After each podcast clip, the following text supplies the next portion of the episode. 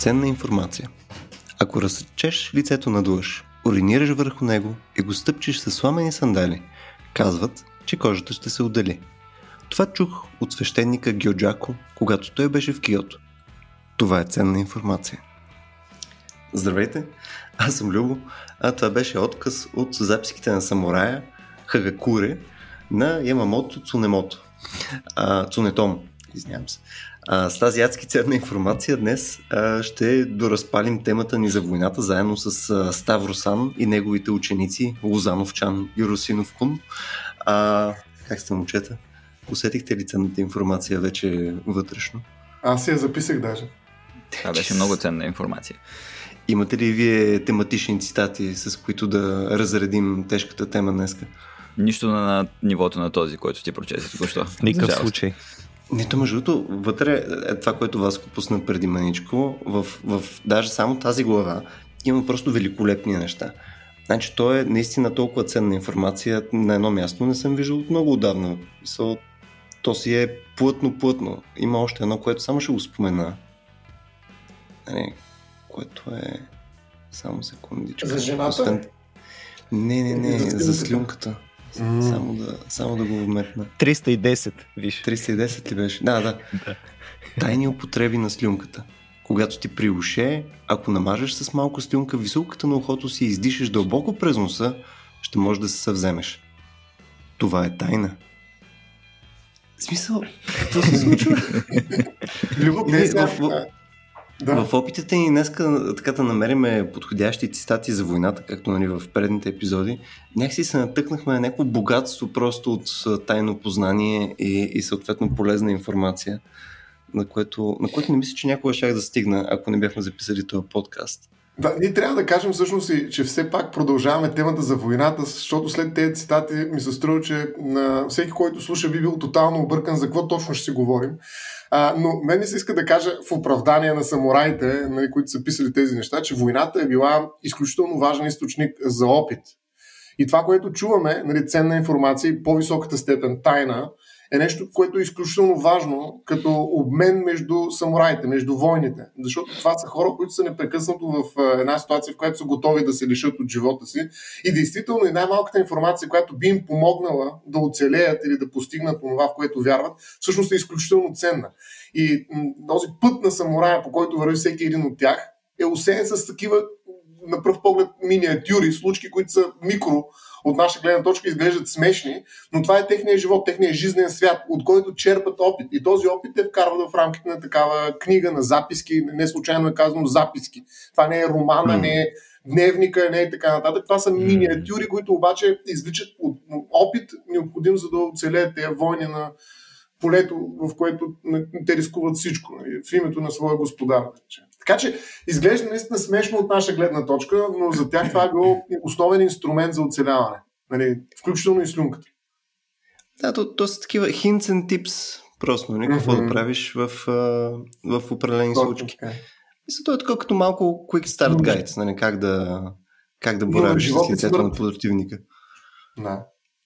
Но все пак, ако трябва наистина да се върнем към основната ни тема стояне, така и така си подхванал темата, а, за днес имаме доста важни неща, които са останали с, а, свързани с войната. Нали, днес искахме да заходим и към самото водене на война. А, в предишния епизод с някакси по-голямата част отделихме на обявяване на война, причини за война и така нататък.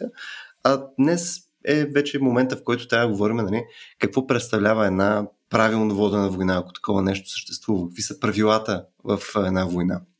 Искаш ли ти да поставиш основно рамките на днескашния ни разговор? Добре.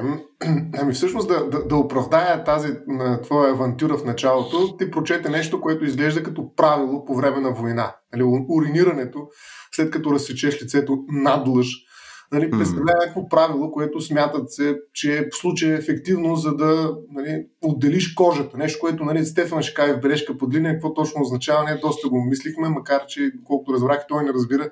Защо трябва да отделим кожата? Може би индианците са отделили скалпа, Ама дали същото, дали имаме някаква културна нали, някаква аналогия тук с другия край на света, то не е точно другия. Ай сега Стефан, Стефан ще каже, Китай, Япония се тая, нали така? Какво сега? Каква е разликата? За, заебите е работа. Мисля, че е време за война. Да, не я, да не я започваме. Да не я започваме тази. Стефан беше казал, че няма да псува, обаче се разтревожи и почна. А, нали, защото трябваше да се отвоюва китайската автономия. Абе, японците са направили всичко нали, по-добро от Китай. Това е. А, взели са го оттам, обаче, както и да е. А, Ще А, оставим връжда. Да. След този, след този расизъм, ако искаш, може да вкараме малко нали, женомараство с а, разумът е четириъгълен, а жената кръгла. Това също е Това полезна е информация. Джендър геометрия е това. Джендър геометрия, нали, която казва всичко. Нали, защото математиката изчерпва света, нали така? А На момент това пак от Ямамото Цунемото ли беше? Точно така, точно така. От е Хагакури. Цунетомо. Цунетомо. Ей, Цунетомо. Е. бъркате. Ето виж, наистина Китай и Япония са различни неща, вярно. е. А, а, сега, шегата на страна, действително нашата задача беше тук нали, да разгледаме малко по-подробно правилата за водене на война, защото войната изглежда може би един от най- а, така, ужасяващи хаоси, които може да се представим. Място, в което може би единственото правило е, че по-силният побеждава или би трябвало да победи. Какво означава по-силен? Може би се разбира във всеки конкретен контекст на, на на военни действия. Но оказва се, че всъщност хората с течение на времето, нали, като почнем от Конан Варварена и свършим нали, с Женевските конвенции, нали, са усп- успявали да вкарат нали, доза норми, нали, доза регулации в рамките на, на това събитие, което действително е събитие, включително и според мен е по смисъл на Дерида. Нали, защото в това а, събитие, всъщност, ние също се нуждаем от ред, от някакви правила. И нашата цел днес е до някаква степен да видим а, има ли такива правила, по какъв начин а, те са били наложени, защо ги има. А, нали, това, което Васко беше споменал, че Хагакуре, което започва с Хага, много добре върви и с Хакските конвенции, а, в които ние виждаме съвременни правила за водене на война, много по-различни, много по-различни Мгм. от тези, които чухме. А, и може би е хубаво да разберем нали, какво се дължи това огромно залитане от едната в другата крайност, нали, на това махало на регулациите на войните. Така че това ще е днешната тема. От Бушидо до, до Женева. То може би не е точно а, залитане, защото а, на мен ми се струва, че в а, древността можем да намерим някакво а, а, някакви зачатъци на а, как да ги наречем, ако, ако всъщност ги групираме правилата, ако едните са правила м, за водене на война така, че да я спечелиш, а другите са по-скоро нещо, което би ми било по-интересно всъщност да обсъдим тук, етични правила в воденето на, на война, тогава може би ще видим, че да, в древността повечето са тези, правилата за войната, правила на война, така че да я спечелиш. А, в а, съвременността а, имаме повече етика. И за мен, и за мен това е много интересно. А, или поне, поне повече наяве имаме етиката. Може би там във военното дело и така нататък, което ние не стигаме до, а, до там, понеже не сме специалисти. А, също има такива неща, като древността. Но за мен всичко това, което обсъдихме до сега едно много интересно, как да го нарека, окултуряване на войната и м- издигането на войната в а, степен на изкуство.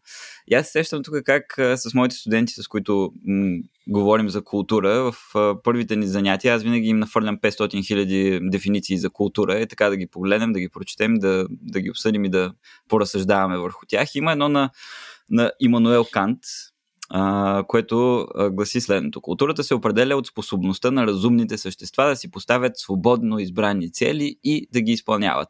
В която дефиниция тотално бихме могли да причислим и войната. Тоест бихме могли да кажем, че войната е едно културно действие, след като е изпълнение на свободната воля на човек. И тук, примерно, точно в Китай има е, е, едно противопоставяне на, на двете неща, на култура и, и на война. Има един писател, а, който особено така активно се опитва да, да ги противостави тези неща. И той казва нещо трудно, че културата не е на всяка тенджера по хлопак или културата не е меродия, че да я слагаме навсякъде и да наричаме всичко култура. Mm-hmm. И има точно едно противопоставяне между, между култура и война. А, обаче с опита ни ние да предложим някакви правила и, и забележете някакви етични правила, т.е. да предложим някаква а, военна етика, а, поставяме войната в някакъв а, много интересен а, статут. Тя хем е нещо, което по-скоро не е културно, по-скоро е а, деструктивно, а не конструктивно, както е културата, по-скоро води към хаос, а не към ред, какъвто е стремежа на културата. А, да поставяме в някакъв такъв междинен а, статут, м- който хем е не е културен, хем е окултурен. И за мен именно това е интересно, тази етика на, на войната. Ето тук дори аз съм съвсем случайно намерих, всъщност докато си говорихме с вас предварително, един цитат от древен китайски писмен паметник за войната. Е, едно от правил, правилата там гласи всявай страх, но проявява и човещина. Ето равновесието в полководческото изкуство. Това е ценна информация. Mm. Това е ценна информация. Много ценна. А, всъщност, само да цитирам нещо, защото виждам, че и Васко иска да вземе отношение, обаче, тъй като ти го каза това нещо и аз не мога да не продължа в момента с един много по-сериозен цитат на, на невероятното, на невероятното име наистина Волкогонов. Нали? Този човек е написал а, доста неща, между другото, а, включително и след разпадането на Съветския съюз. Едно от нещата, преведени на български, се нарича военна етика. А, и е на военно издателство от 1977 година и виж какво казва на страница 205 той за моралното съзнание на военния колектив. Защото това е една общност. И аз се радвам, че ти така настойчиво вкарваш етиката в нашия разговор, между другото. Някак сега се дарах повече шанс да излезе от само себе си, обаче директно е назова. И виж какво казва той за военния колектив, който е общност със свои нрави. Нали така? А, така че ето, моралното съзнание на военния колектив е по същество аналог на общественото съзнание притежава специфични моменти в начините за осигуряване и реализирането на нравствените норми и в интензивността на някои морални прояви. По-специално моралното съзнание на военния колектив притежава особено висока степен на нормативност. Ние говорихме за хаос. Военно Етическите норми моделират по-детайлно характера на взаимоотношенията между старшите и младшите в зависимост от конкретните ситуации. Спецификът на моралното съзнание на военния колектив е свързана и с неговата оценъчна страна, т.е. моралните оценки във военния колектив са тясно свързани с императивните критерии, които се съдържат в оценките за постъпките и поведението, поведението намерили израз в изискванията на военната клетва, уставите, наставленията. И тук, между другото, се появява една много важна дума, тази за клетвата. Много малко хора полагат клетва и тя винаги, почти винаги е свързана, ако не с някакви религиозни измерения, с етика. Нали, това е един много по-сериозен ангажимент. Кой се заклева?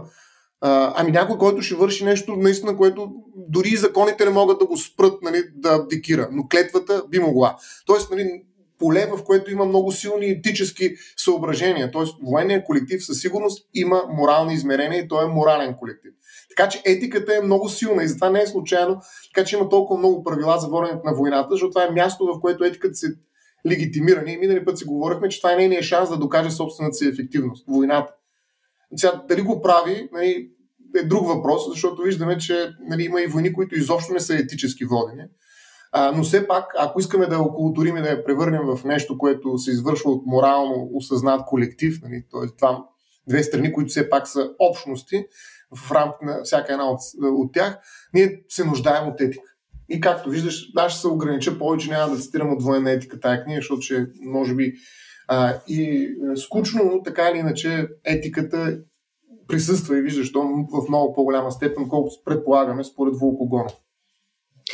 Тук само преди да продължим да задълбаваме в етиката, ми се ще само да адресираме а, самото начинание за прилагане на етика в, в война изобщо. Смисъл, а, това не е ли в крайна сметка някаква заявка за слагане на някакви категории, а, защото нали, ние сме хора, това правим. Създаваме категории, в рамките на които казваме, ето това е окей okay да се прави, това не е окей okay да се прави. По този начин може да ги назовеме дадените неща, характеризираме ги, отделяме ги по направление и така нататък. Не слагаме ги в някакви квадратчета и всичко е горе-долу ясно. А, не е ли войната типично едно от тези неща, където а, нещата са пекалено сиви и разликата между тях е една идея по-къдрава и по-неясна? Примерно, а, кога е, кога е окей да застреляш пълно дете, което има калашник? Нали, какво казва нали, конкретно а, Quick Start Guide за това нещо? Нали, как е какво се случва къ... с човек, който прямо не иска да се предаде има граната в себе си, прямо, както във Втората световна война, там с японските войници и така нататък. В смисъл, какво е правилното нещо да направиш тогава?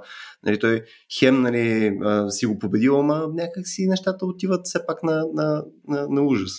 А, въпросът ми е нали, по-генерален. Какво мислите? Смисъл това правилно ли е изобщо да подхождаме към правилата, а, към войната с правила? Или съответно, може би, отново се опитваме да си наложим нашия начин на мислене на място, където просто няма място? Неизбежно е, според мен, да се опитваме да налагаме или да се опитваме да налагаме правила на войната. И причината е много проста. Тя наистина, особено в ден днешен, а, когато говорим за нея, а, войната е варварска, нали така? Тоест ние я приемаме като нещо, което би трябвало да е останало далеч в миналото ни, когато са били разни племена, които се борят за ресурси, всеки иска да се наложи с силата си и така нататък и така. Ма то реално нищо не се е променило толкова категорично. Просто обществото е еволюирало малко, създал се е някакъв ред, наложили са се други правила, чисто обществени правила, които няма как да не влияят на войната. Обаче войната имала правила, най-вероятно от самото начало, от което можем да говорим за цивилизация. Нали? Една от основните черти на цивилизацията е, че тя се опитва да все пак да бъде цивилизована, т.е. да цивилизова всяко нещо. А, и войната не е само варварска. Войната е и част от цивилизацията. Замислете се дори за едни от най-древните текстове, които са в основата на нашата цивилизация. Имаме Илиада. Нали, действието там до голяма степен, освен че се върти около войната, разбира се, върти около отделни проблеми. Обаче имаме и, примерно, Енидата, нали, Еней, който бяга от войната. Един от първите бежанци, за които знаем. Така че до голяма степен е и това, което каза и Стефан по-рано за културата и войната като противопоставяне. Културата и войната аз мисля, че не можем да ги противопоставяме в нашия контекст. В европейския контекст войната е част от културата. До такава степен, че Споменавайки Троя, не знам дали сте гледали филма, аз си спомням едно време, бях ученик 2004 година, мисля, че излезе филма и ни заведоха заедно на кино да го гледаме. И там в самото начало на филма има две армии, които са изправени една срещу друга и всяка от армиите излъчва своя шампион. И двамата шампиони в битка един срещу друг, Ахил срещу един гигант, когато поваля много бързо, всъщност предрешават цялата война. Тоест, в момента, в който имаме цивилизация, ние малко или много имаме и представата за определени ценности. В основата на нашата цивилизация, на западната цивилизация, водещата ценност е живота. Тоест, дори да имаш две огромни армии, ако може само двама души да решат този сблъсък, би било супер. Скоро гледах един друг филм, мисля, че се казва Кралят, The King, с Тимоте Шалме и Робърт Патинсън. Там имаше същото нещо. Там имаше а, две армии, които са една срещу друга и краля от едната страна принцът по това време, отива във вражеския лагер, разбира се отново ето при спазване на правила. Той знае, че въпреки, че е във време на война, докато отива с знамето и е сам и така нататък, той няма да бъде докоснат. Отива и предлага на, на отсрещната страна, казва, дайте просто да се бием едно в едно и който спечели, печели. Няма нужда да проливаме излишно кръв. Така че ние всъщност изобщо не сме окултурили войната сега. Откакто имаме сведения за войната, защото сведенията ни означават и наличието на някаква култура, писменост и така нататък, ние имаме и културни рамки. А културните рамки по неизбежност са етически рамки. Да, т.е. до голяма степен това по-скоро е характеристика на, на западния свят в такъв случай. Тоест, ако ние, ако хванем и погледнем примерно към изтока или, или съответно към ам, някакво малко по-далечно а, минало, съответно ще намерим малко по-различни а, изисквания към войната, които, които хората са имали. Най-вероятно, но не чак толкова по-различни. Нали, най, може би най-известния, не знам дали е най-важният, в никакъв случай не мога да го твърдя, но най-известният източен текст, свързан с войната, е изкуството на войната на Сунза. Аз тук имам едно копие, което е на английски, затова не съм цитирал нищо от него, да не превеждам в движение. Не знам дали сте го чели, аз съм го чел.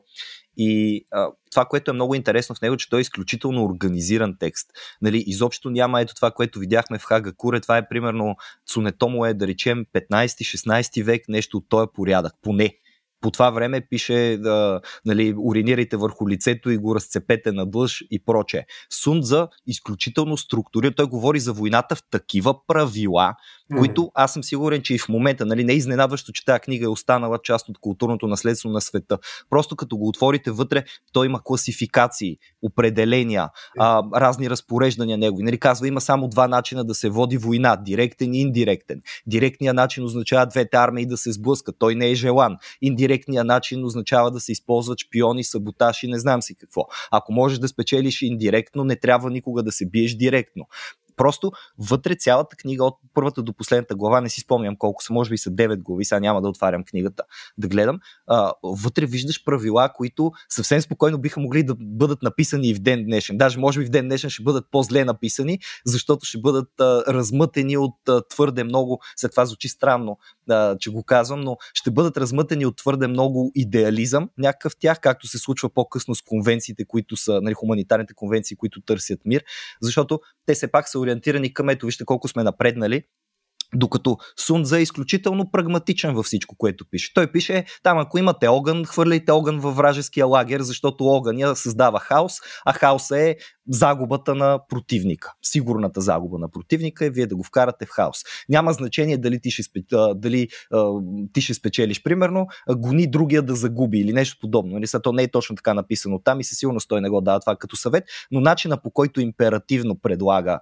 а, своите идеи за това какво е войната, всъщност е супер структуриран. И препоръчвам на всеки е така от любопитство да отвори изкуството на войната и да видите колко прагматично и некултурно е написано цялото нещо. Нали, Тоест нямаме там, о, отвяваме се в а, ценности и разни е такива неща. Сега разбира се, ние трябва да се отвяваме в ценности. В никакъв случай не бих казал, че, че трябва да ги загърбим или нещо подобно, но по-скоро ако има разлика, тя не е в това колко е структурирана войната. Дори бих казал, че от на Сун за текст аз придобивам впечатление, че там са имали много по-добра идея какво искат от войната. Викаш, там е още по-ценна информация. Много ценна информация, да. За мен, за мен това е много интересно, наистина, защото м- при а, тези по-философски а, паметници, включително японски и, и китайски, а, а, го има, има е възможността да, да се прочете по, по-широко текста и да се а, възприеме като по-широки насоки житейски изобщо. И това е нещо, което се опитах да повдигна по някакъв начин, не знам доколко успешно и предния път, когато говорихме за войната, как е, е, ето това, което Васко каза. Очевидно, по времето, когато е написан този текст, човека, който го е написал, той възприема войната като нещо неизбежно, нещо съществено и абсолютно присъщо на, на човешката цивилизация. И тази неизбежност, тази присъщност по някакъв начин се конкретизира в една, да я наречем, военизирана етика което може да звучи малко негативно, но не, не, не, по-скоро в неутрален смисъл го, го използвам. Ня, някаква етика, която се прилага не само по време на война, но, но която имаме на ум и в, в мирно време. Имаме предвид, че войната е нещо неизбежно, нещо присъщо. Не, нещо, което действително може би увлечени в а, а, някакъв модерен идеализъм или нещо такова, по-скоро забравяме. Ето, примерно, аз преди няколко седмици гледах Дюн с известно закъснение. И а, а, се, а, изведнъж така много, много очудено осъзнах как по съвсем различен начин възприемам тяхната така на екрана подготовката за война изведнъж за мен това е нещо, нещо истинско, нещо, което действително трябва да се случва, нещо, което аз по някакъв начин съм, съм забравил, че се случва, че не ми е напом... нещо, което не ми е напомнено, че се случва войната. А изведнъж след като тя е в съседство и е нещо, което е в новините и е нещо, което примерно чука на вратата, а, аз започвам да го виждам като нещо, за което човек трябва да се готви. Нещо, което съм а, а, забравил преди това. И, и именно това е, е този шифт, това изместване в, а, в етиката, това военизиране на етиката. Нали? Имаме хем, говорим тук за окултуряване на войната и от друга страна говорим за военизиране на етиката. Е, това са някакви интересни движения за мен. Ами, Стефане, само да ти кажа нещо смисъл е, от това, което казваш, нали, какво беше, готви се за война, очаква и мир, нали така беше. Но а, за етиката а, и за правилата по време на война всъщност трябва да различим две гледни точки. Това са, как да кажа, много важно е това разграничение. Първото е за това как да управляваш собствената си общност или войска, нали, защото общността се превръща в войска. Нали, то е колектив, за който говори Вълкогонов, всъщност е една войска. Нали, да, има в тила някакви хора, които и помагат и още по-назад една общност, която стои нали, подкрепя економически, психологически, идеологически войната, но така иначе имаме една страна. Организирането на тази страна изисква много ясни правила. Нали, включително тези правила от китайски происход, от ели кога си, нали, са толкова внимателно и подробно ясно казани, защото е много важно да имаме ясни правила. Иначе тя ще се разпадне тази общност. Тя трябва да се превърне в войска, пак казвам.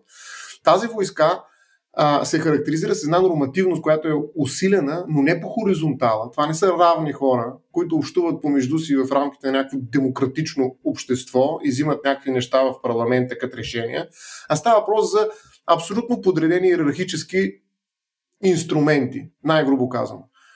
Там личността е редуцирана до инструмент, нали, който трябва да да фърли огъня или да застреля някой, включително нали, какъвто и да е той. Тоест, правилата се превръщат, нормите се превръщат в заповеди.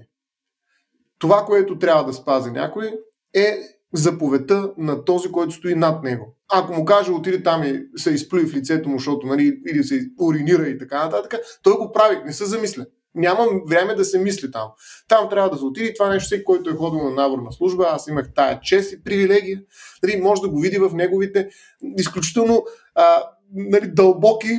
Не, аз, слава Богу, не съм достигнал до там, но, но може да го видите как това се превръща в баналността, не бих казал на злото, а на заповедта.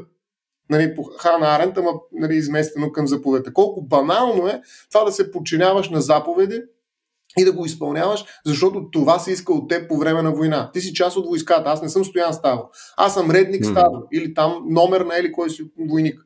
От тази гледна точка правилата са толкова силни по време на война в рамките на тази страна, която нали, в момента гледаме едностранно нещата, която се самоорганизира, че нали, те се превръщат в нали, военни заповеди. Нищо повече.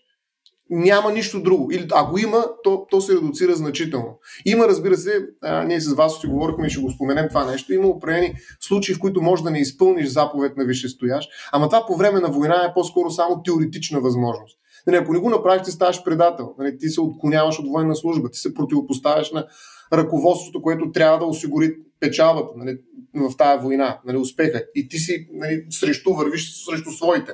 Нали, това е изключително голямо прегрешение. Ти си дал клетва, че няма да го правиш. От тази гледна точка, действително, войната е напълнена с много правила и колкото по-ясни и по-ефективни са, толкова по-успешни са войните, които водят тези войски, грубо казвам. Защото, пак казвам, това е общност тире войска. Другата част обаче, не завършваме, смисъл, това разграничение исках да го направя много важно според мен. Другата част са правилата за другите. Какво правим с другите? Не какво правим с себе си. Ясно е. Гледам му нашивките, повече от мене слушам. Това е. Войната изисква от мене да слушам. Не да мисля, не да правя критика. Нали, това го виждаме как в Европа сега е проблематично, защото ние сме свикнали всеки да критикува други, обаче по време на война не е баш така. Нали, така е, но не е баш така. И от тази гледна точка това го оставям на страна. Другия обаче и защо етикът се е появила наистина на военен тирен? Ами защото там се сблъскваш За да не пикаем трябва... върху лицата им, след като ги разсечем на длъж. Особено върху лицето. Нали, смисъл, mm. значи врага, така да се каже, няма лице. Той има униформа, той има някакво оръжие, той е мишена, но няма лице. Затова е друг. Това е абсолютно непрозрачен друг. Аз отивам там и разграбвам, да речем, ако тръгнем еволюционно в едно селище, убивам деца, жени, наред триъгълници, квадрати, всичко убивам. Нали? И в един момент аз трябва да живея с това. Нали? Хората не са имали проблем, между другото, в начало да живеят с това, че са убили триъгълници и квадрати. Нали, смисъл, това не е проблем. Според мен не е било проблем. Нали? Това е било нещо естествено и нормално. В един момент обаче ние започваме да разпознаваме лицето на другия. Той започва да има а, някаква индивидуалност. Т.е. личността започва да прозира зад униформата на врага.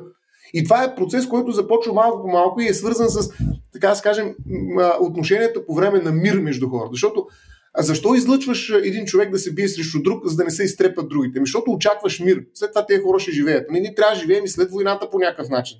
И, тоест, ако ние имаме и затова търговията, а не спорта, според мен е альтернативата на войната, и това е факт. Абсолютно Европа разчиташе много на това и се оказа обаче, че не е абсолютна альтернатива търговията. Но по време на търговия ти виждаш врага си без униформа. дори да е в някаква друга униформа, нали, дори да е по-различен от теб, така, виждаш лицето му, т.е. виждаш неговата личност, неговото богатство, установяваш много други отношения, а не само това, кой ще оцелее сега на бойното поле.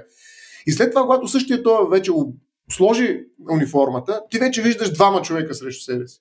Нали, или две фигури. Айде, един е човек, другия е войн. И то противник. Вече врага става противник. И тогава имаш някакъв етичен дълг към него, защото знаеш, че зад тази униформа се крие онова лице, което ти знаеш в едни други условия. И с това Бушидо, примерно, и пътя на самурай, самурай изключително много уважава, за разлика да речем от нинджата. Нали, смисъл, самурай много уважава противника си. Нали, за него това даже може би уринирането е някаква форма на, макар че тук изглежда много прагматично и грубо, но нали, има определен, определено отношение към другия вътре скрит зад нали, униформата на, на, на, на врага. Врага се хуманизира.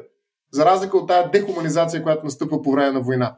Той се хуманизира и аз го разпознавам като лице. От този момент аз се нуждая от етика. Нали, това е раждането на етиката. Къде другаде ще се роди етиката, ако не там, където другия е най-непрозрачен? Нали, той е враг. Аз трябва да го убия.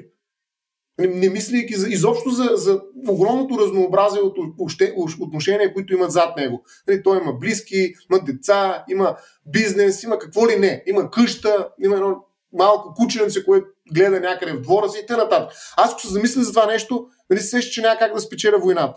Нали, ако всички войници мислят за другите войници от среща, нали, своите врагове като нормални хора, ами войната е невъзможна. И затова се демонизира войната. Защото ако ние хуманизираме а, войските и ги превърнем в граждански цивилни колективи, а не в военни такива, ние правим на практика невъзможна войната. И затова идеологията, това е насрещната вече, пак бих казал етика в кавички обаче, трябва да ги по някакъв начин поставя в по-лошо положение. Това говорихме, когато започвахме войната. Трябва да ги кажем, че те са лоши. Те са нацисти. Или те са някакви варвари. Те са не знам какви. Трябва да ги дехуманизираме, трябва да ги да им отнемем лицата, за да може да отидем да ги убиваме. Иначе е почти невъзможно. Другия начин е да не ходим ние да изпращаме някакви машини. Също се вижда, че се прави днес. И нали, по-добре изпратим дронове да ги убият, защото поне дроновете mm. не гледат, те не правят разлика между лицата. Те трепят там телата и това е. Това са тела. Така че етиката, виждаш, присъства по два начина. Веднъж като свръхрегулация и то по вертикала, защото вертикала действително а, а, се хиперболизира по време на, на война и това е в рамките на моята войска. И втори път нали, по един много разтеглят хоризонтал, нали, в който аз трябва да видя на един далечен хоризонт другия през неговото лице като враг. Нещо, което е непосилна етическа задача. Докато отвътре, нали, аз трябва да изпълнявам заповедите, но едновременно с това го виждам, че той е човек като мен. Значи аз му дължа някакво етично отношение. И това изключително силно противоречие по време на воденето на война води до един взрив от правила, действително, които са във всякаква посока, нали, разхвърчани буквално. Защото ние търсим как да примирим тези две концепции. Аз съм инструмент, съм, самия аз съм дехуманизиран като войник и трябва да отида да убия някой. И едновременно с това, он е другия, моя враг също така дехуманизиран. Някъде в него дреме един човек, една личност. И моята личност, която дреме в мен, среща неговата личност, която дреме в този враг, който виждам. И как ние можем да бъдем хора въпреки това? Ми това е ужасен въпрос. Но добре, но тук едното от тези неща просто не е, не е, не е правило. В смисъл, да дехуманизираш нали, противника е просто необходимост. Мисля, никъде нямаш а, нали, в а, хакските правила за бой и така нататък, гледайте, дехуманизирате противника, защото иначе няма, няма да ви се получи нещо. Нали, Сунза не пише, гледайте, дехуманизирате противника, защото няма да стане. То просто е нещо, което някакси следва. Нали, смисъл, другостта ти е характеристика, която нали, ние си носиме нали, в човечеството от завинаги. Нали, създаване на in-group, out-group, нали, укрупнение, където казваме, ето, другите са лошите. Това е нещо, което си го можем, мисля, че по дефолт. И някак си стандартно просто го носиме и във войната, защото то това е най-естественото място, където това се, да се помещава. Ще дам един много бърз пример. Бяха направили един експеримент преди някакви години вече, а, където взеха а, примерно да знам, на по 11-12 години някакви момчета и ги разделиха на две групи. И ги изпратиха на такъв налетен лагер. Обаче те спят в отделни места, не, нямат с някакво конкретно взаимодействие. Нали, те казват, още от самия сетъп на експеримента. Ето. Там са другите, те са еди какво си и така нататък. Не, не слагат някаква негативна конотация, но в рамките буквално на една-две седмици и така нататък започва да се виждат вече разделения между тези две групи.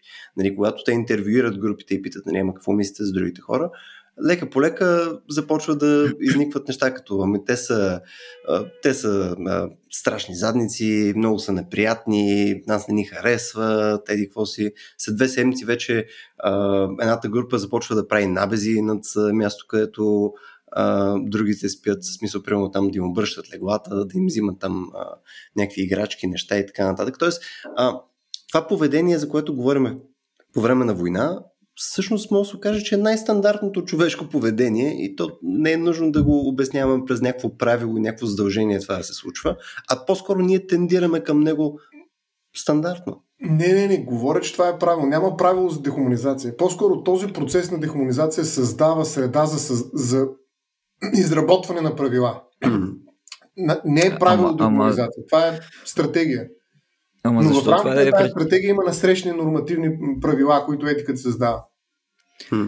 Защо това да е причина за създаване на правила? Аз съм, аз съм объркан малко и съм объркан точно къде идва етиката именно. Ти казваш, че идва в войната, която по същество е някакъв не, нехуманен акт. И, не знам, примерно аз се сещам за една моя приятелка, за да конкретизирам малко нещата, с риск да ги банализирам една моя приятелка Украинка, която така много добра приятелка, много благ човек, който сме прекарвали време с нея и тя е вършила много добри неща за, за мен и за, за семейството ми. Тя първоначално избяга в Полша, но преди няколко дни избра да се върне в Украина, за да, за да помага там на военните действия и в момента разправя, че сутрин специално е влязла в някаква група в Телеграм, където хора пускат снимки на умрели руски войници тя с кафето си разглежда снимки на умрели руски войници.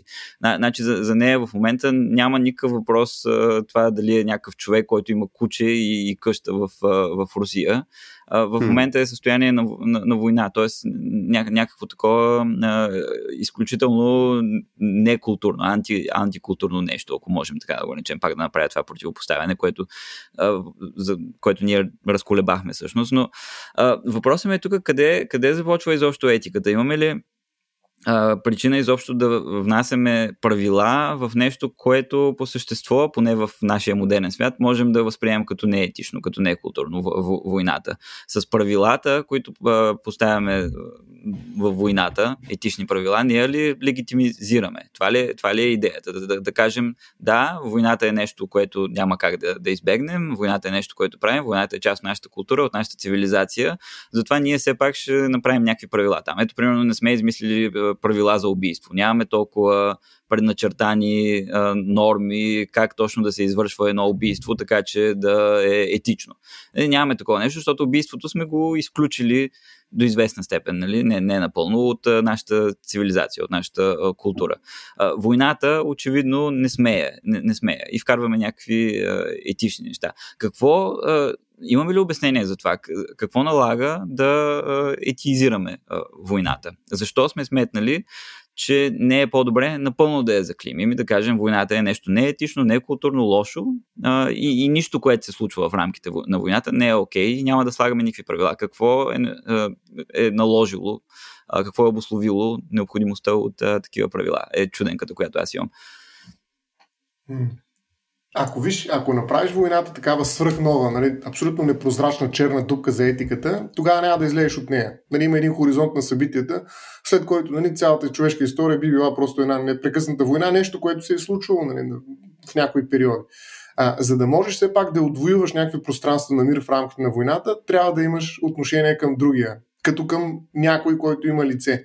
Така, а, аз бих казал, че не си прав, че няма правила за това как да убиваш хора. Има. И това са нали, до голяма степен нали, тези хуманитарни конвенции, които по някакъв начин казват, примерно и забраняват да, из, да използват, примерно в рамките на войната, воюващите химически оръжия, биологически оръжия. А, ако щеш оръжия, които проявяват много голяма степен на жестокост към другия. Не можеш, примерно, да споделяш а, снимки на убити а, врагове. Нали, това е идеологически, но няма нищо общо с етически акт това е, това е нещо, което къде следва? След това твоето лице, нали, твоят труп ще бъде разглеждан от някой руснак или какъвто, какъвто и да е, т.е. от другата страна. Може да не е руснак, може да е всякакъв. Тоест, ако ти дадеш, така да каже, гласност на насилието в себе си, нали, то е много силно. Действително в нас има, аз си говорихме и за насилието, един епизод, си спомням на насилие ЕОД, ЕОД се казваше, нали, си говорихме, че всъщност когато човек бъде овладян от насилие, той е толкова мощно, че много трудно може да излезе и прямо полицаите го усещат много ясно. Нали, в мирно време когато нали, се налага да упражняват насилие спрямо някой, който трябва да спрат или да по някакъв начин да обезвредят, включително и протестираш. Така че насилието е много силна, а, такава мощна а, енергия, която излиза от тебе и тя много трудно се овладява. Етиката до голяма и тя винаги е насочена към другия. Нали, включително и да гледаш, това е много силна форма, според мен, на насилие. Нали, да гледаш мъртви хора, нали, особено лицата. Това е аз лично не знам. Да, със сигурност това би ми помогнало някакси да се изправя и да, да отвърна на удара. Със сигурност е нужно. Нали? Но, но самата нужда показва, че има и някакви вътрешни съпротиви. Тоест, защо ми е за Бога да гледам те? Ами защото аз след това ще трябва да убивам други такива и трябва да съм убеден и да мога да живея спокойно със себе си, че това е правилно. Да, и от тази гледна точка нали, трябва да намеря начин. Ако ми позволиш, не само да те допълня, а, нали, това, което Стефан е питаш е все пак защо изобщо сме стигнали до необходимостта да налагаме каквито и да е правила. Ако това с другия, т.е. тук ако слезем на нивото на, на етиката, или може би трябва да кажа, ако се качим на нивото на етиката, защото тя все пак е от повиш порядък. Mm-hmm. А, съвсем, това, което каза Стоян е точно така. Нали. Обаче извън него аз мисля, че има още нещо, което не знам дали да го нарека културно, обществено или каквото и да било причината на практика да не сме заклеймили изцяло войната, ние сме я заклеймили. Нали? Но, но причината не я заклеймим изцяло е, че също както убийството, кражбата, всяко едно друго престъпление, нали, което извира от, да речем, десте Божи заповеди и, или е сходно на тях, или всяко престъпление изобщо, ние не можем да го контролираме като природно явление. Тоест, аз тук бих казал, че до голяма степен ние сме приели гледната точка, че войната като форма на конфликтност е част от човешката природа. Точно заради това, което и Стоян каза за насилието. И когато не можеш да овладееш човешката природа, когато не можеш да овладееш природата изобщо, Второто най-добро, което можеш да направиш е да я регулираш. Правото, нали, правото е реално нежелано. Никой не иска да има право. Ако може да, да няма наказателно право, да речем, или каквото и да е друго право. Нали, там, що се отнася до договорите, ние ако знаехме, че хората са честни и си изпълняват всички задължения, никога нямаше да ни се налага да правим каквито и да е регулации, свързани с тях. И по същия начин, по който ние можем да забраним, обществено да заклеймим и да покажем, да изразим изключително негативното си отношение към всяко едно престъпление към убийството, грабежа, отвличането и така нататък, най-доброто, на което сме способни с войната е поне да й дадем правила. Защото ако ни дадем ако не се опитаме поне да я регулираме, това означава, че ние бихме я оставили а, в едно естествено състояние, което неминуемо ще доведе до хаос. Това отрича изцяло нашия цивилизационен мироглед. Тоест, нещо, което ние не можем да контролираме, нещо, което не се и опитваме да контролираме, е много по-опасно за нас. То, то има екзистенциален, екзистенциална опасност в него. Войната, буквално, бидейки все пак форма и на масирано избиване на хора, може да доведе до прекратяване на човечеството. Тоест, тя дори в най-голяма степен изисква да бъде опитано, опитана някаква регулация, т.е. да се въведат определени норми. Те могат да бъдат чисто етични норми, нали, могат да бъдат норми както е кодекса на самурая, който казва, освен да пикаеш по главите на хората, нали, също така и да ги уважаваш, включително враговете ти. Там ще ги посечеш не с презрение, ще ги посечеш с уважение, така да се каже. Резултатът mm-hmm. е същия, но отношението ти е различно. Тоест резултата не е най-важното. Намерението също трябва да бъде отчетено в цялата тая работа. И по същия начин във войната ние не можем да кажем, ето ви, Втората световна война, нали, говорихме си за Япония. Ми, въпреки кодекса на самурая и всичко, извинявайте, обаче Япония са ноторно известни известни като най-големите нарушители на международния обществен ред по време на война. Те са подписали абсолютно всички конвенции, женевски, хакски и така нататък, но въпреки това за нас е печално известно, че освен, че са правили експерименти, разни лъчения с хора, има един ужасен филм, който ще го подхвърля тук като заглавие. Знам, че той е забранен в доста държави. Аз съм го гледал като тинейджър, което не е нещо, което препоръчвам генерално. Казва се Философия Ванайф, философията на ножа.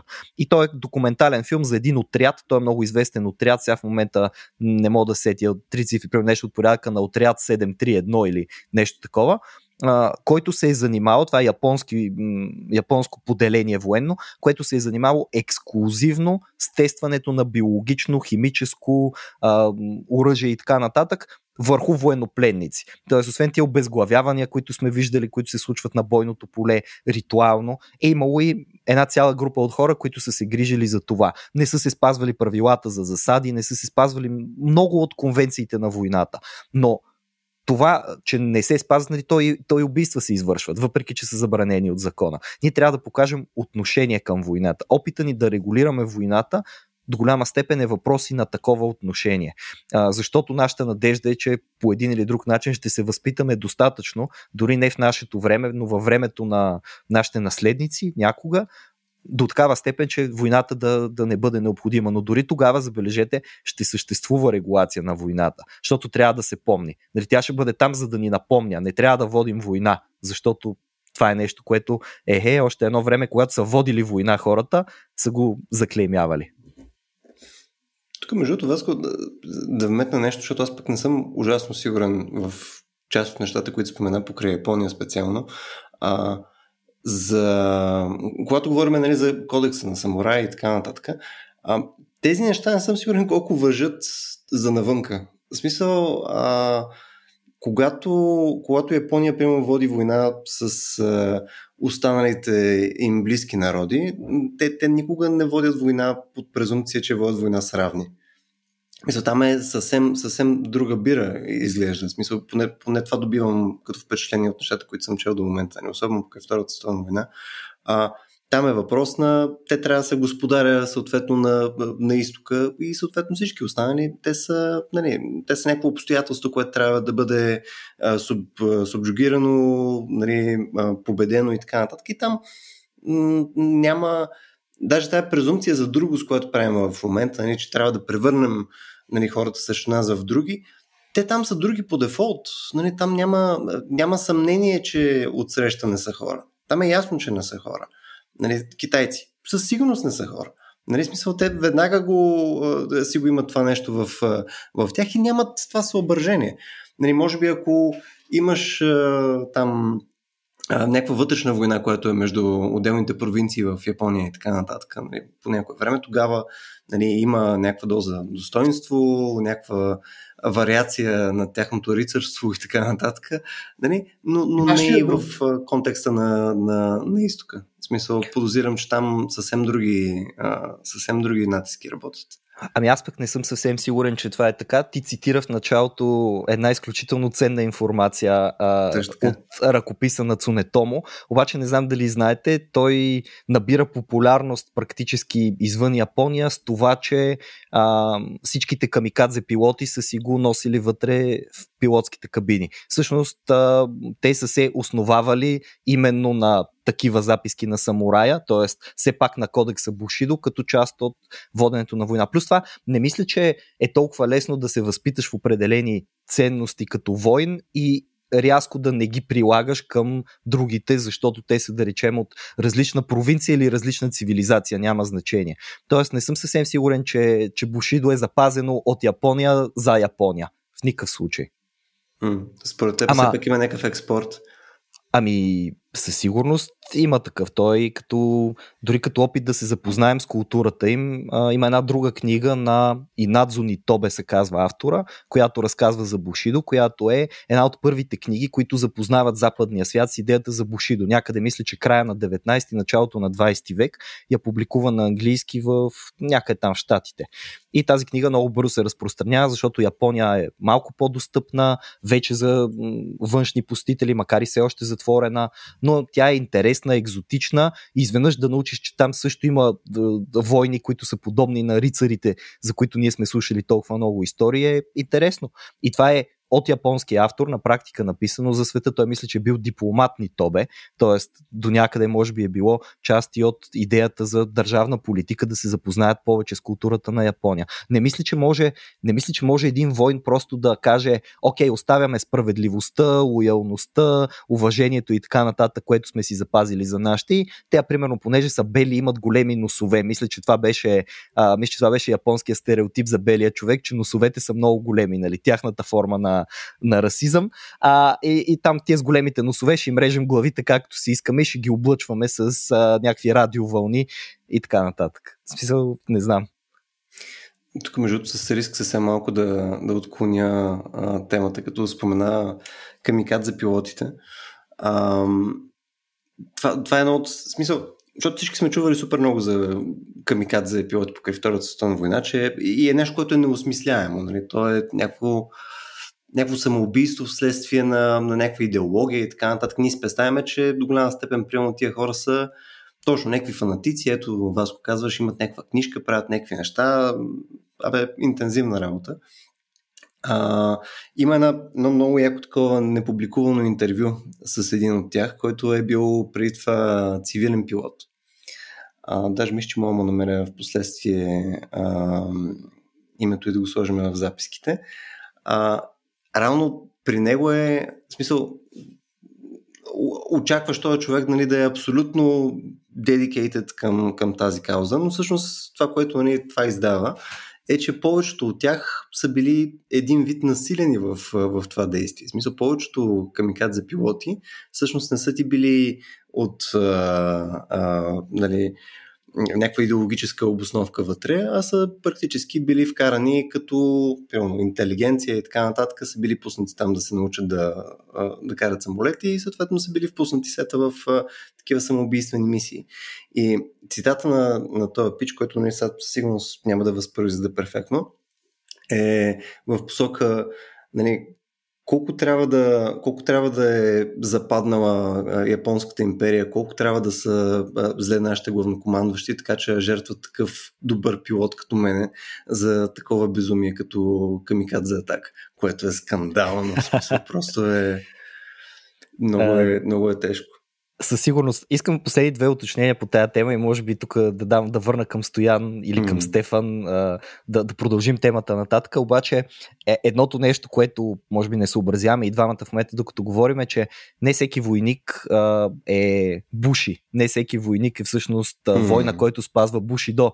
А, защото някои от тях са просто копиеносци, нали, там алебардисти а, и така нататък. Стрелци най-обикновени. Не всеки войник е самурай. Не всеки може може да живее с този кодекс и не всеки го спазва. Нали, те се сещате си, че те са били всякакви селяни са събрали там луди откачени, които са готови с вилите да правят на парчета mm.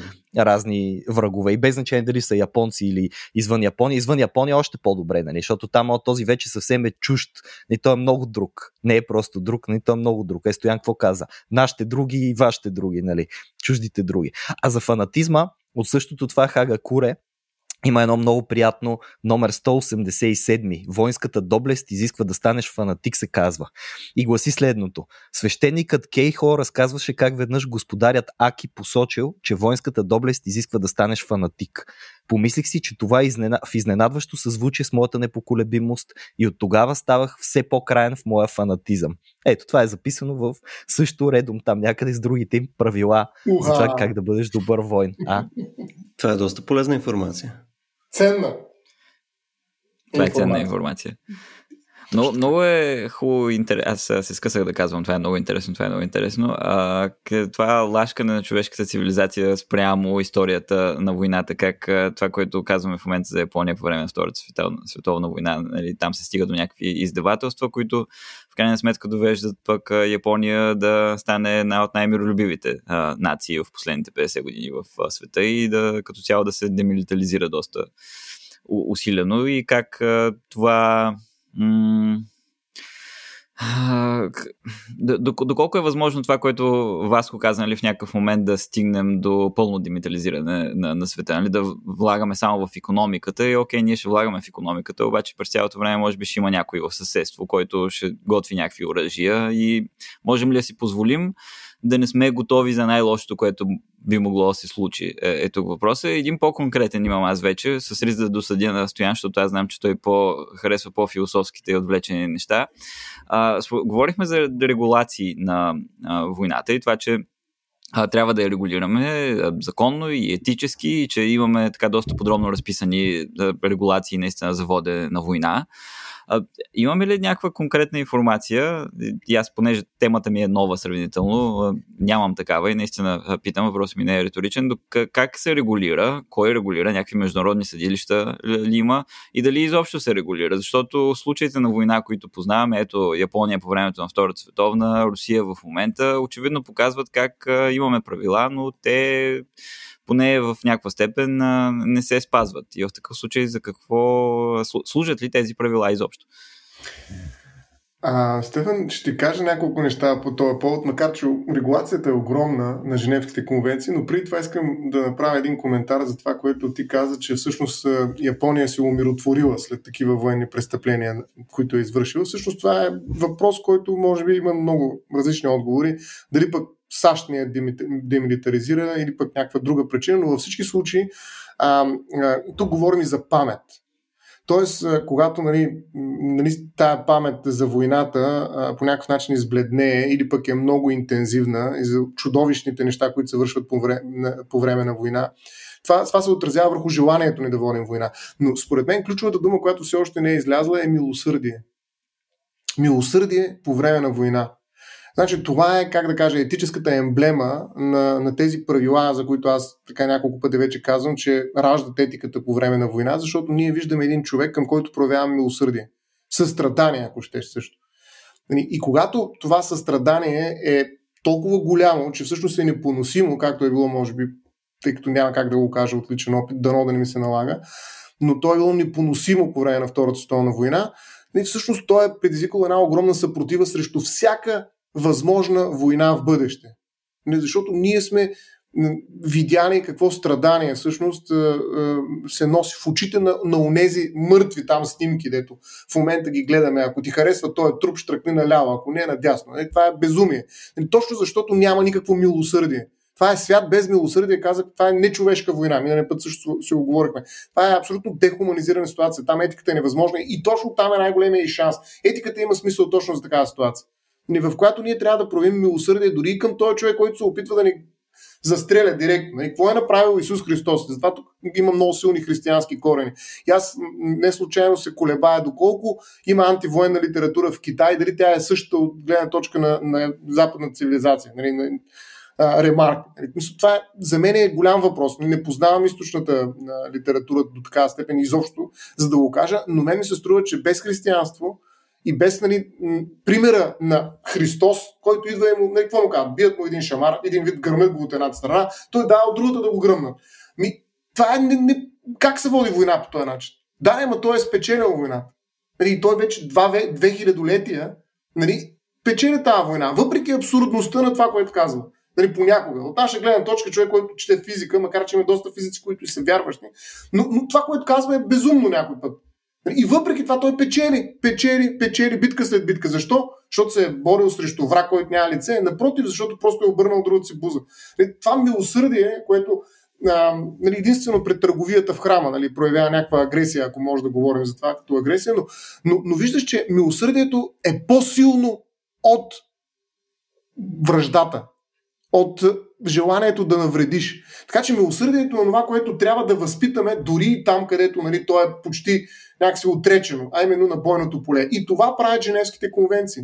Но преди да стигна до тях и да ти кажа нали, какво всъщност представлява тази регулация с няколко думи, защото тя е толкова подробна, че нали, няма как да я изчерпим, аз бих ти цитирал, наскоро излезе в една статия а, а, един пасаж от посланието на, на апостол Павел до римляните. Виж какво казват. Това са страшно силни думи, според мен, особено ако ги разбере човек. Нали? Не знам дали ги разбирам правилно, разбира се, но, но според мен има какво да помисли човек. Скръпта поражда търпение. Търпението опитност, опитността надежда. А скръпта идва точно след една такава война. И поражда търпение, опитност, надежда. Въпросът е, че в един момент, нали, ако продължим тая поредица от думи, надеждата започва да върви към хюбрис, към желание да промениш нещо, към желание да наложиш позицията си, към желание, както и може да го прикриеш това нещо, но към желание да нараниш. И отново цикъла се завърта. Нали, когато нараниш, това причинява скръп, скръпта нали, отново продължава към а, следващото нещо търпение, търпението опитност надежда и така нататък. Не знам дали сме обречени нали, непрекъснато като някоя мишка да, вървим, да, да въртим това колело на всичките тези думички. А, нали, това става през няколко поколения, както се вижда и в Европа, нали, кога дойде войната, когато нали, а, и паметта за нея някакси стана по-скоро нали, Discovery Channel, нали, смисъл това е някаква, или History всъщност по-скоро. А, така че а, от тази гледна точка, според мен, думичката е милосърдие. И ако може да го проявим, но как мога да убивам с милосърдие? Много е трудно. И затова много тук, нали, въпрос, да. много, е, много е, затова има правила, разбираш ли, защото единственото, което може да ме спаси е правила. Ами тогава, като искаш да си милосърден, все пак трябва да убиваш и Женевските конвенции ти казват, ето как се казва. Еми тогава първо не убивай ранените и болните. Първата Женевска конвенция, която се казва за подобряване участта, забележи участта на ранените и болните от въоръжените сили при бойни действия на суша. Втора Женевска конвенция. Конвенция за подобряване на участта на ранените, болните и корабокрушенците от въоръжените сили при бойни действия на море. Трета Женевска конвенция относно третирането на военнопленниците. Четвърта Женевска конвенция относно закрилата на гражданските лица по време на война. И има нали, три протокола, които също са защита на жертвите, най-общо казано.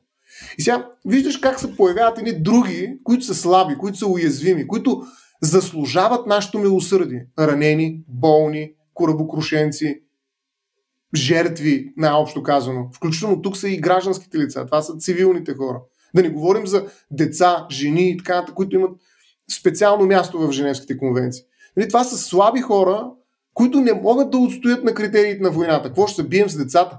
Ами, супер, голям, нали, това със сигурност ще го спечелим тази война. Нали, говоря физически, макар че нали, напоследък виждаме колко войни се печелят, но след това се губят. Защо? Защото милосърдието е по-силно, защото Христос крайна сметка е дал по-добрия пример от Конан Варваре. Макар че Конан Варваре също се етизира.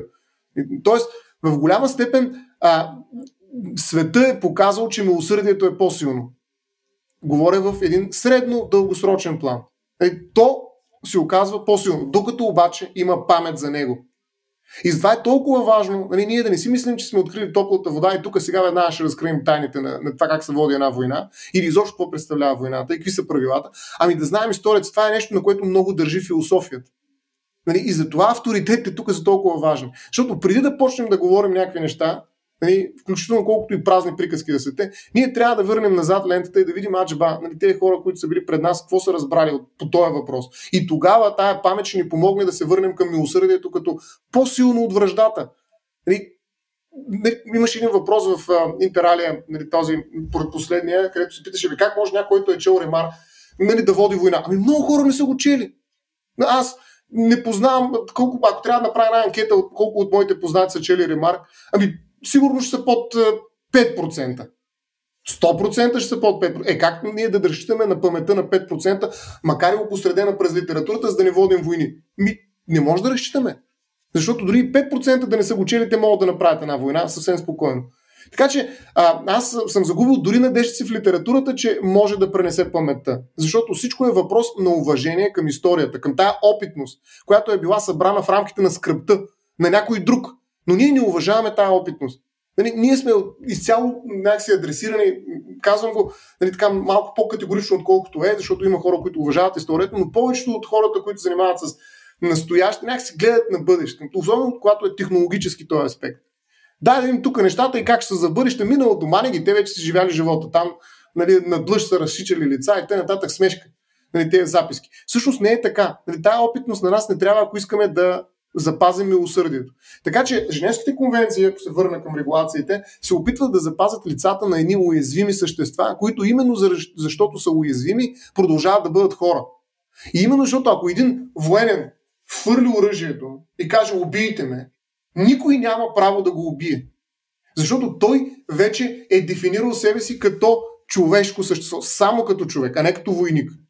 Това е, той може да стане военнопленник, но ако някой посегне на този човек, той посяга спрямо цялото човечество. Ако някой посегне на един цивилен, дори само един, нали, макар че това да е някакси косвена жертва според някой, той вече посяга на цялото човечество. И затова е толкова важно да имаме правила, които да кажат, абе, хубаво, има война, но има и военни престъпления.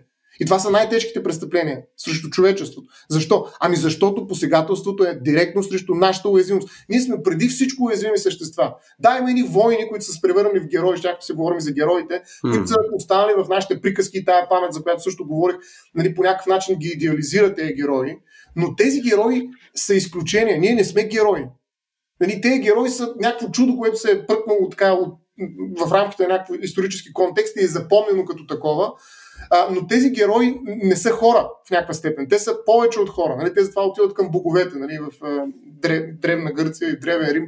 Нали? Героите са нещо по-различно от хората. Ако искаме обаче да живеем такива, каквито сме като хора, ние не трябва да се мешим, така грубо казано, с героите. Нали, да, герой, както и войната, героизма имат най-различни интерпретации. Днес те са много по-софт, много по-инфра и проче, но така иначе според мен уязвимостта по време на война е онова, което дава шанс на етиката, защото милосърдието подобно на насилието е нещо, което живее в нас. Да, то изисква култура със сигурност, но ние имаме достатъчно.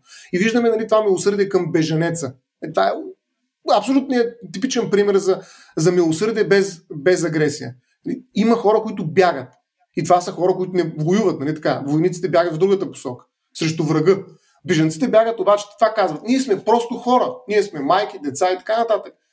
Ние не искаме тази война, искаме да се върнем обратно и така нататък. Ако на този човек ти му пуснеш една бомба или не му дадеш хуманитарен коридор, това какво означава? Еми единственото нещо, което означава, че извършваш военно престъпление, най-вероятно. Сега трябва да го каже съответната институция, нали, там да се види това дали е вярно, колко е вярно. Нали, хубаво, това е въпрос на доказване, тук говоря хипотетично.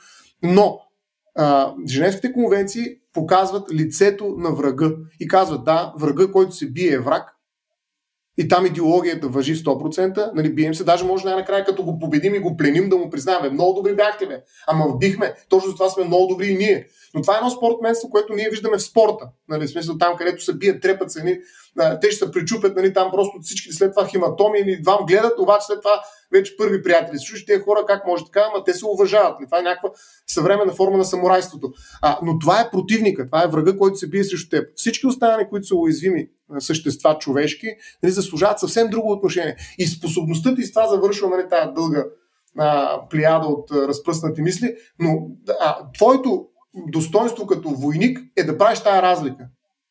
И това е етиката. В крайна сметка, която е Женевски конвенции, в крайна сметка. Да правиш разлика между противник и уязвими човешки същества. Това може да го направиш само ако успееш етически да овладееш понятието за враг и да правиш разлика. Нали? Затова аз го умиротворих до противник, а не до враг. Има ли врагове? Нещата стават много трудни за провеждането на това разграничение. Но ако няма врагове, как да вдигна изобщо пушка, нали? Всичко това, което казваш, аз като а, уязвимо същество, което е чело ремарки, което се занимава с литература и което има сравнително либерални наклонности, съм а, така много силно прегръщам всичко това, а, което казваш, но в същия момент аз виждам, че има ситуации, в които се налага да вдигна пушка и ако аз напълно прегърна и го интернализирам всичко това, което казваш, а, ще се окаже неспособен да, да вдигна пушката и това а, ме разколебава мен. Тоест, разколебаваме в а, позицията си, в, а, в позицията ми, в същността ми и в а, това, което имам като етична нагласа към света.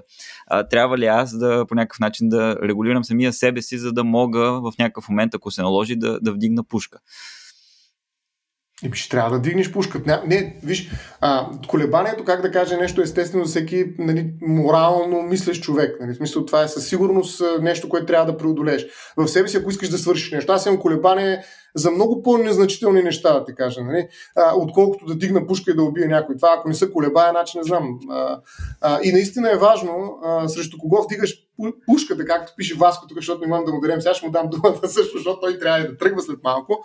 А, но въпросът е, че а, трябва да правиш разлика. Това е все едно, нали, да кажеш, абе аз ако почна да ям, няма да се спра и приям. Не, трябва да знаеш кога да спреш на практика. Е просто за граници.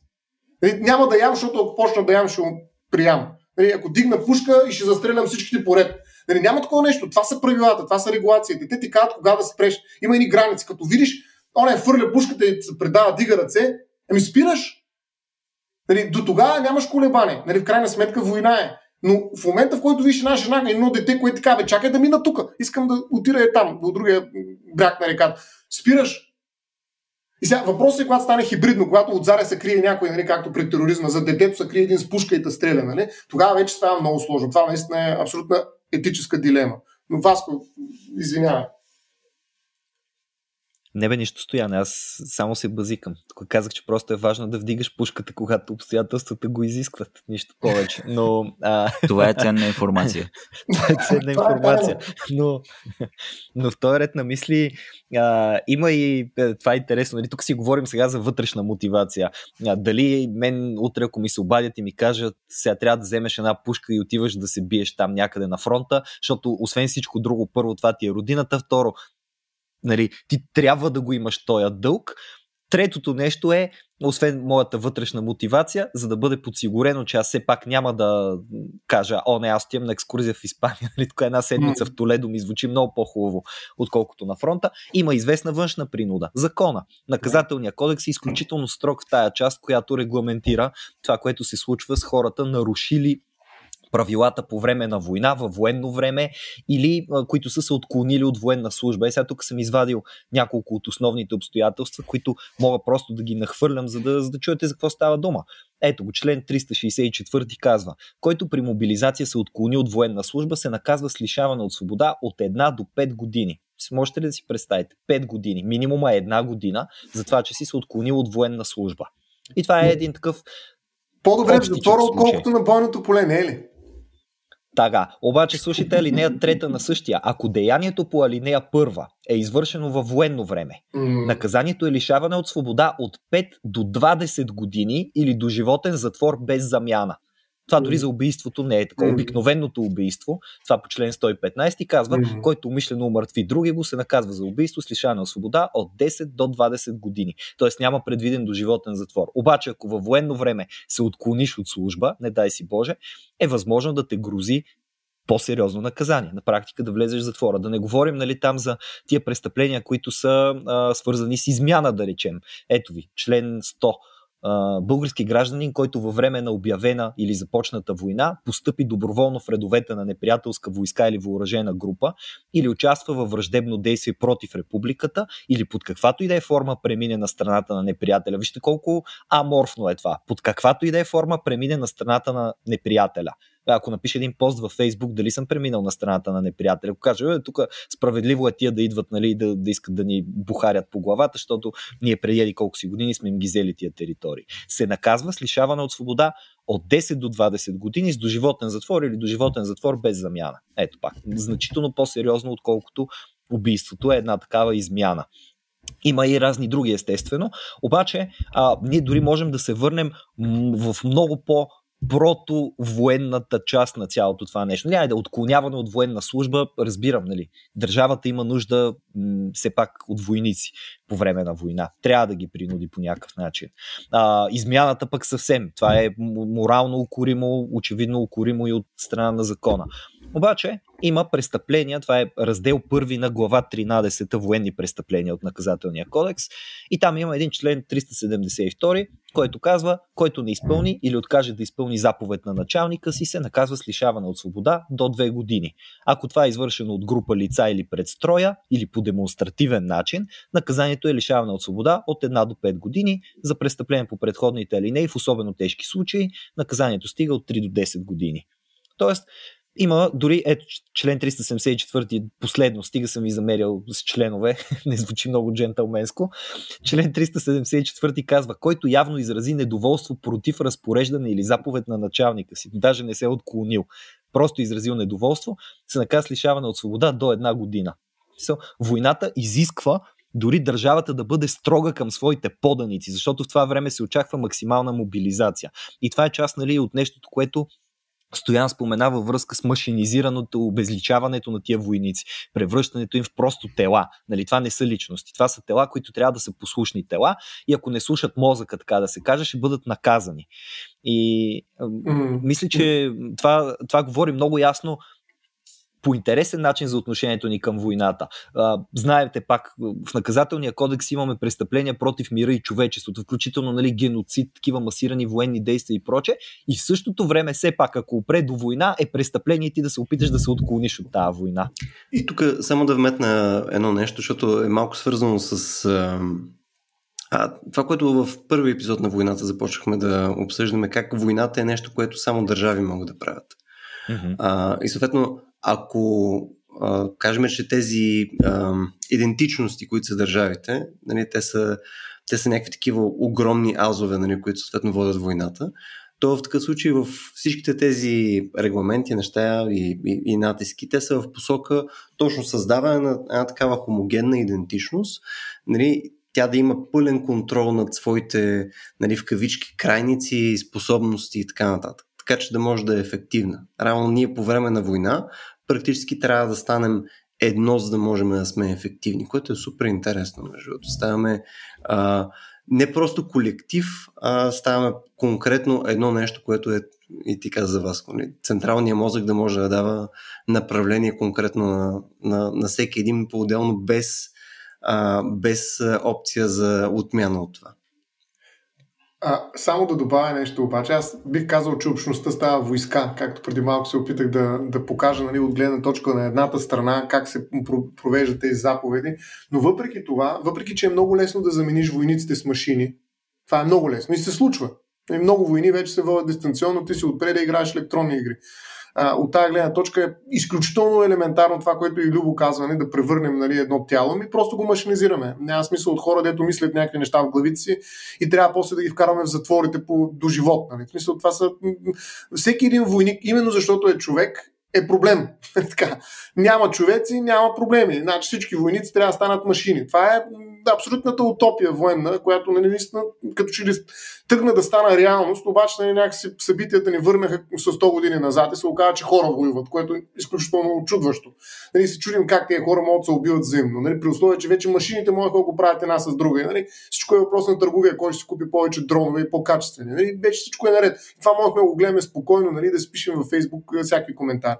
Обаче се оказа, че хората отиват да трепат други хора. Защо е толкова важно обаче наистина да има хора там? Ами заради отново важната думичка милосърдие. Отново, за да може, когато някой ти даде една заповед, какво да направиш? Ами не да се плашиш от члена, който ви прочете Васко, а да се позовеш. Нали? Той каза, че не е джентълменско, ама давай ми членове, нямам нищо против вас.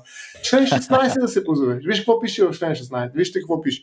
Не е виновно извършено деянието, което е осъществено в изпълнение на неправомерна служебна заповед, дарена по установения ред, ако тя обаче, забележете, не налага очевидно за дееца престъпление. Значи обратно, ако заповедта налага очевидно за дееца престъпление, той извършва престъпление и то виновно. Тоест той има право да откаже, нали, това е една много сериозна дилема, нали, военна такава, която не знам колко често се обсъждала етически, но ти си по време на война. Твоят началник ти казва, казахме, че той е вертикал е изключително усилен по време на война. Казва ти да извършиш нещо и ти смяташ, че това е престъпление очевидно престъпление. Нали, убий това дете, тук не ме занимава. Или там нещо, хвърли една биологична бомба, не се занимава. Да мислиш. Не мисли, просто го хвърли. Там е едно копче, давай. Нали, тогава ти извършваш престъпление. Тоест ти понасяш тая отговорност, защото това е заповед, която не подлежи на изпълнение в някаква степен. Нали, тя е свръх човешкостта в теб самия. Една машина няма как да го откаже това нещо. Нали, тя просто изпълнява. Но човека може да го откаже и не защото, разбирате ли, чете нали, наказателния кодекс и член 16. Едва ли нали, войника тръгва нали, българския граждан а, с нали, едно на ум за член 16 от наказателния кодекс. Няма такова. Той го прави, защото има в себе си нещо много по-силно. Милосърдие. Защото той знае, че няма как това да е добро. Воксних или обича членове. Това е така. Благодаря ви, че бяхте с нас. а, имам, имам в тази връзка на това и малко да скочим към литературата и тук може би да, да поплаваме и във води, които Стефан ще иска да изследва след мен. А, в интералията споменах един а, страхотен поет Уилфред Оуен, който е бил войник по време на Първата световна война, бил се пишел е стихове и мисля, че дори е загинал по време на войната. Но а, ние, ако търсим оправдание на войната, забележете, винаги ще го намерим от тези, които не са на фронта. Нали, най-често много е лесно държавата, главнокомандващите, тези, които са отдалечени от действието, защото в момента, нали, дори, даже дори ако се върнем назад, генерала не е задължително да влиза в битка. Много често той стои отзад и наблюдава армиите и това нещо се случва още от 17 век, че и от преди това. Нали, в никакъв случай не е, не е непременно замесен в тия действия, но съвсем различна гледна точка на някой, който е замесен в тях. И намерих, че всъщност Уилфред Оуен е превеждан на български и то е преведено от всичките му стихотворения, които аз много харесвам, е преведено едно много човешко, много хубаво, което не показва толкова ужасите на войната, колкото показва едно съвсем човешко отношение. А, то разказва за двама души, които, които се срещат на бойното поле. И чуйте, то е съвсем кратичко. На сън от бой избягах по неравен, дълбок тунел от взривове изровен, в гранитите с сводове смрачени. Там хората спяха сгърчени, смълчани, смъртта си или в мисълта си хладна. От мене сепнат, някой ме погледна и ме позна. Ръце простря и тъй като че ли благослови ме той. Мъртвешката усмивка, щом видях, разбрах, че сме в ада с този дух. Печал бръздеше неговия лик, а тук не стигаше ни стон най-лек, ни кръв човешка, ни гърмеш на топ. Не виждам, казах, тук скръп за теб. Освен живота, който ме отмина, надеждата ти грееше и в мене. Надеждата ти бе и мой живот. Аз търсех красотата в този свят, в която не вкуси и очи се крие, а с хукналото време си играе. Тъгува ли? По-пълно тя тъгува. Мнозина весел веселих тогава, а съжалението от войната, причистено в ужасните кланета, днес трябва да умре. Едни ще радва, а други не погромът. Ще напредва безумието, ако не го спрат. И пак ще крачат всички в боен ред, макар да спират общия прогрес. Бях тайнствен, смелостта бе моята страст. Постигнах всички мъдрости, но с тях и с този свят отстъпващ се простих и в цитадели без стени се лутах. Що много кръв задръсти колелата на колесницата му, аз умея с буди и истини да ги умия. Бих се раздал, без да се колебая, но не в преизподнята на боя. Кръв по чела, без рани червенее. Другарю мой, на смърт се бихме ние. Познахте, че така се смръщи тука, когато вчера ме прободе с щика. От тебе аз се бранех неохотно. Сега да спим. Jesus. Харесва ми как винаги за, за края отиваме на най-тъмните места. Да, това, е, това се намира в една антология съвременни английски поети и е преведено от Василка Хинкова и Владимир Филипов. Не съм сигурен кой от двамата, дали това е за стихотворението или за цялата антология, просто така излиза като информация. Добре, тук Стефан е готов ли си да, да вдигнеш мизата? А, а, не, тотално не. А, супер е това, което Васко каза и като, и като членове, с които ни замери, и с а, стихотворението. А, аз исках да засегна това, което, което Стоян каза преди половин час за изтока и запада и за това съмнение дали в а, а, на изток има антивоенна литература. По принцип тези сравнения и тези противопоставяния на изток и запад са естествено много продуктивни.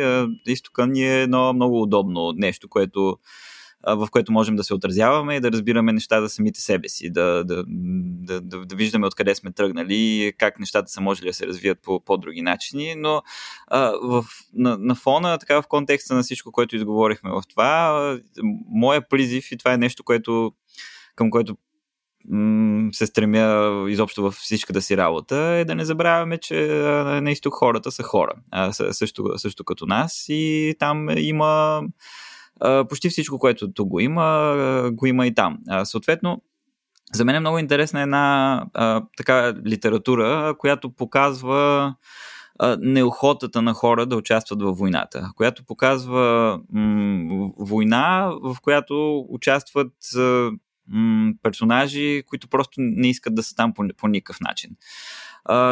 И, и тук примерите са безбройни. Примерно едно от, един от примерите, които мога да дам от китайската литература. Една книга, която аз преведох, Живи на, на Юхуа, където имаме а, един главен персонаж, а, който е замъкнат на, на война. А, и той не само, че не иска да участва в, в войната, той няма представа каква е тази а, война. А, той няма представа в, в какво е въвлечен. Той просто през цялото време си мисли как иска да се махне от това място Дори за, за него не е много съществено, че се воюва. А, за него същественото е, че той е откъснат от дома и иска да се завърне в а, дома си. Примерно, пък в западната литература има една книга, която съм чел много отдавна, може би една от първите ми военни, Отбой в полунощ на Уилям Уортън, която си я спомням с много добро, въпреки че съм е чел отдавна, така че в момента не знам какво бих си помислил за нея, но там е същото. Един американски отряд е пратен в някаква къща, където трябва да извърши някаква мисия там, която е в близост в, пък до някаква германска база. И от началото започва, всъщност ето тези хора поне знаят за какво са там в тази война. Има някаква ненавист към германците, говорят се, някакви неща се подмятат, знаят срещу кого воюват, за разлика от този китайския персонаж и така нататък. Но, но всичко отново е пропито с едно нежелание да, да се воюва и интересното е, че германският отряд, до който те са близо, също го има това нежелание, което те постепенно научават. Защото книгата започва с това как американският отряд на път за тази къща там, среща една много особена гледка, два трупа, един американски войник и един германски войник, сплетени в прегръдка. Което за тях е най-зловещото нещо, което те могат да видят и абсолютно се ошашкват от това, колко трябва да си да зловещ, безмилостен и безсърдечен, за да, да направиш една такава скулптура. А, а се оказва в последствие, че това германците са го направили с идеята да предложат примирие а, на, на това място там. И в средата на този роман се появява една така сцена, в, много напечена сцена, в която се усеща, че германците са се приближили до къщата, където са американците. И а, сцената завършва с а, бой с нежни топки а, между тези два отряда които и двата отряда нямат абсолютно никакво желание да са там и в крайна сметка германците успяват да прокарат предложение да се предадат на американците, докато приключи войната, за да не се налага да участват в реални сражения.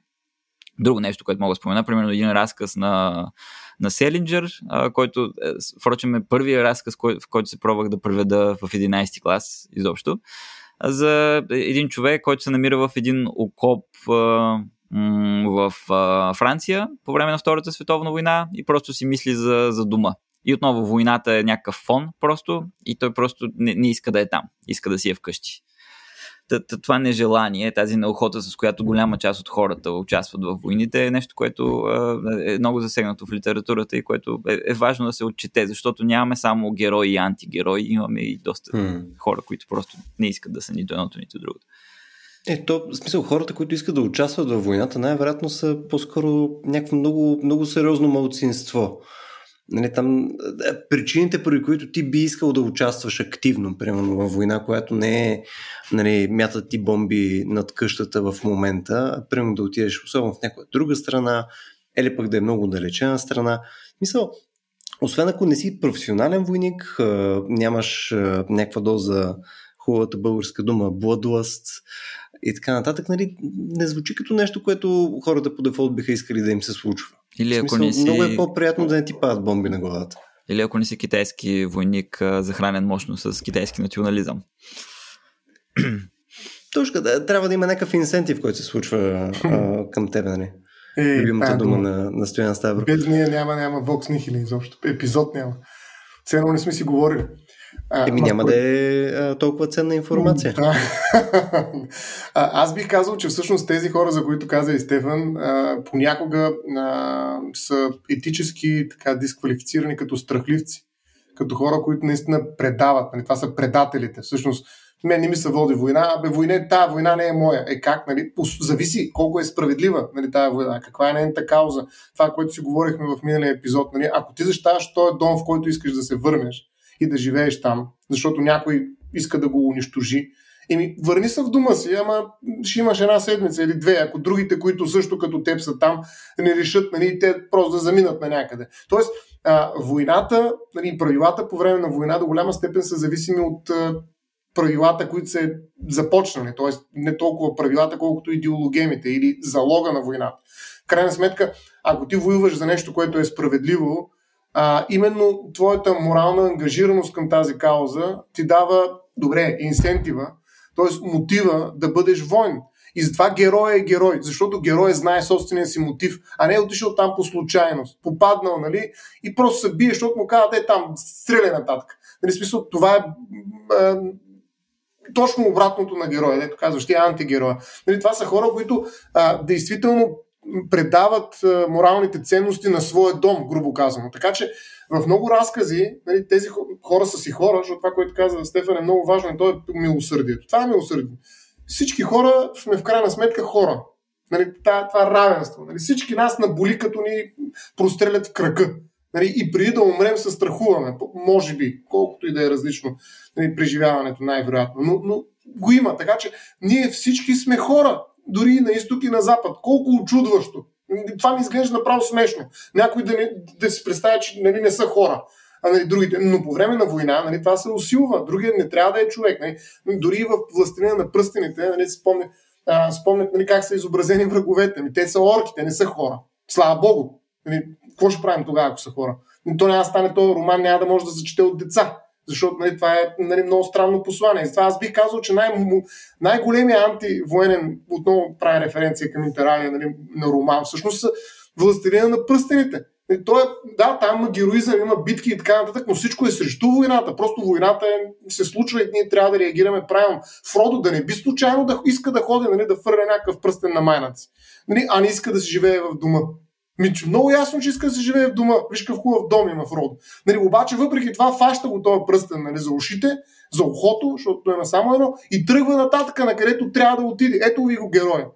Нали, за това е толкова силен този роман, защото един човек, който вярва в дома, става войник, но той не убива един човек. Нали, т.е. дори и не човек не убива. Аз не си спомням сега. Може и да не е правилно това нещо, но не си сещам някъде той да убива някого, който и да е било. Нали, тоест, виж как е възможен нали, той е герой, нали, който не, не просто мисля се за дума, искам да се отида. Така че това е разбираемо, но то е порочно, така да се каже, ако наистина войната е справедлива. Между другото, Рамбо в първия филм също не убива никого. за също говоря. Даже, даже не съм сигурен какво да кажа в момента. Освен, в смисъл, може би основното нещо е, че слушателите ни също са хора от трябва да правим милосърдие. От хора, където да, описахме към момента, дори да не са от, от Азия. А, мисля, че, мисля, че вече е момента, в който трябва да, да, да отиваме към логичния край на днескашния ни епизод. Не знам колко е било ценна информация, а, но се надяваме, че е било интересно. Аз по едно време стоян като влезе в около 15 минути а, християнско обяснителен а, режим, трябва да призная, че малко спейс аутнах. В смисъл, направо ме пасифицира. В смисъл, не съм сигурен, че в момента дори ще съм склонен да чета за войната. Толкова, не знам, направо ме сломи. Та, та да. Ами, хора, а, благодаря, че ни слушахте и днес. А, така малко прогресията на днескашния епизод беше а, нали, пак от някаква абсолютна лигня към нали, много, много тежки твърдения, като естествено отново достигнахме до тежка лигня към края. А, да се надяваме, че това, което а, минахме днес, ще е последната ни тема за войната. А, силно се надявам.